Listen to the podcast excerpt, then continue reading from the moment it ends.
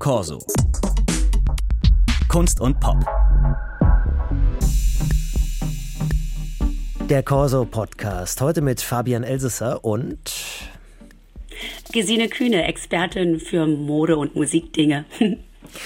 Tja, und so schnell kann einen die Realität überholen. Gestern haben wir hier noch drüber nachgedacht, wer könnte wohl der nächste Chefdesigner von Louis Vuitton werden. Und äh, hochgehandelt wurde da der Name Combe Delane, ein New Yorker Senkrechtstarter in der Modeszene. Aber der wird es jetzt nicht. Der wird nicht der Nachfolger von Virgil Abloh, der diesen Posten vorher innehatte und überraschend und viel zu früh gestorben ist 2020. Nein, es wird Pharrell Williams. Und da denke ich mir, Moment mal, Pharrell Williams, der ist doch eigentlich Musiker und Produzent, oder? Was genau qualifiziert den als Chefdesigner?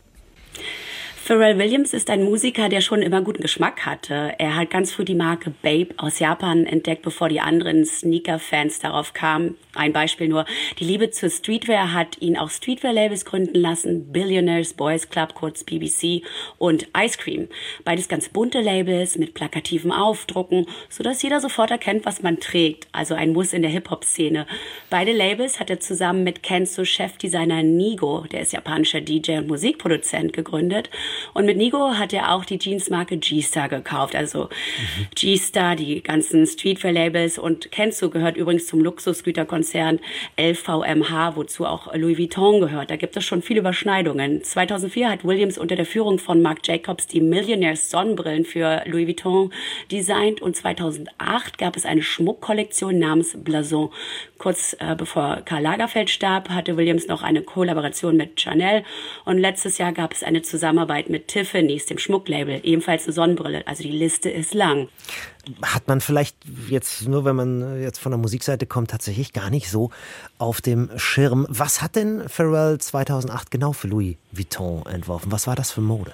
Also es war eine Schmuckkollektion, Blanson, sehr üppig, überkandidelt, pompös würde ich es beschreiben, Kronen, Engel, Wappen, das war so die Bildsprache, sehr majestätisch. Der bekannteste Ring ist eine goldene Engelsfigur, die einen kleinen Diamanten hält.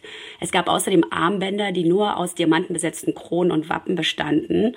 Und das war auch Teil der Hip-Hop-Mode zu dieser Zeit, 2008 so. Ich erinnere mich an die Zusammenarbeit äh, von Missy Elliott mit Adidas, die hatte die gleiche majestätische Ästhetik. Ähm, heute erinnert das alles ein bisschen an Harald Glöckler.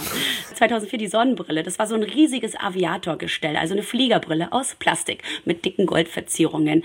Die ähm, bekannteste Ausführung war rot. Und die Sonnenbrille vom letzten Jahr von Tiffany's, klein, oval und rundherum mit Brillanten besetzt. Ich bin wirklich gespannt, wie die erste Kollektion von Pharrell Williams aussieht. Die wird dann im Sommer in Paris gezeigt. Warum macht LVMH, also der Mutterkonzern Louis Vuitton Moet Hennessy, warum machen die das, einen Musikstar zu engagieren? Was ist das für eine Strategie? Na, Musik und Mode gehen ja Hand in Hand. Jedes Genre hat so seinen eigenen Look. Vivian Westwood hat dann mit der Punkmode das ganze Ding auch ins Design gebracht. MusikerInnen bringen meiner Meinung nach etwas Leichtigkeit in diesen piefigen Traditionsladen wie Louis Vuitton. Ich sage das extra so, weil ich Initialen als Erkennungsmerkmal echt langweilig finde. Diese typische Tasche, die wir alle kennen, die wir alle auch erkennen, ist ein Merkmal von altem Geld. So richtig cool ist das nicht. Die coolen braucht das Label aber. Äh, denn diese Generation von von Sneaker-Freundinnen und Streetwear-Fans, die hat definitiv Geld. Sie stellen sich sogar an, um Turnschuhe zu bekommen, und hm. zwar wirklich fast tagelang. Und diesen Hype kreiert Louis Vuitton nun seit ein paar Jahren auch. Die Zusammenarbeit mit Skateboard-Label Supreme ist da ein ganz gutes Beispiel. Über Virgil und jetzt Pharrell hofft man, die jungen Kaufkräftigen ans Label zu binden. Welche Reaktionen, also zum Beispiel aus der Modewelt, gab es auf diese Entscheidung? Also die Promis applaudieren generell, gut nachzulesen bei Instagram in den Kommentaren unter Louis Vuittons Post. Menschen, die so keinen Promi-Status haben, aber interessiert sind an Mode, die sind teilweise entsetzt von der Entscheidung. Sie haben Martin Rose erwartet. Äh, die Engländerin ist studierte Designerin. Sie zieht ihre Einflüsse aus Rave, Hip-Hop und Punk und sie macht Herrenmode.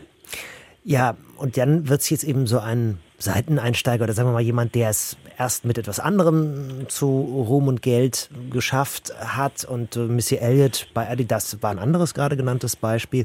Sind gelernt, in Anführungszeichen, gelernte Modeschöpfer nicht mehr gefragt? Ich glaube, man sollte kreative Menschen generell nicht unterschätzen. Man kann das ja vielleicht im eigenen Dunstkreis mal angucken.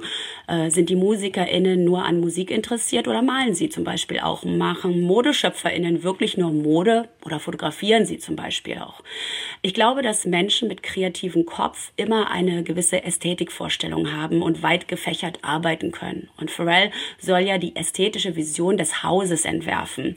Es gibt dann also immer noch genügend ModedesignerInnen, Kolleginnen in-house, die dann die Vorstellung von Pharrell in Mode übersetzen.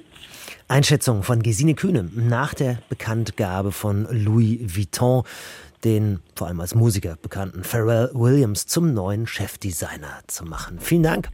Gerne. Corso. Kunst und Pop.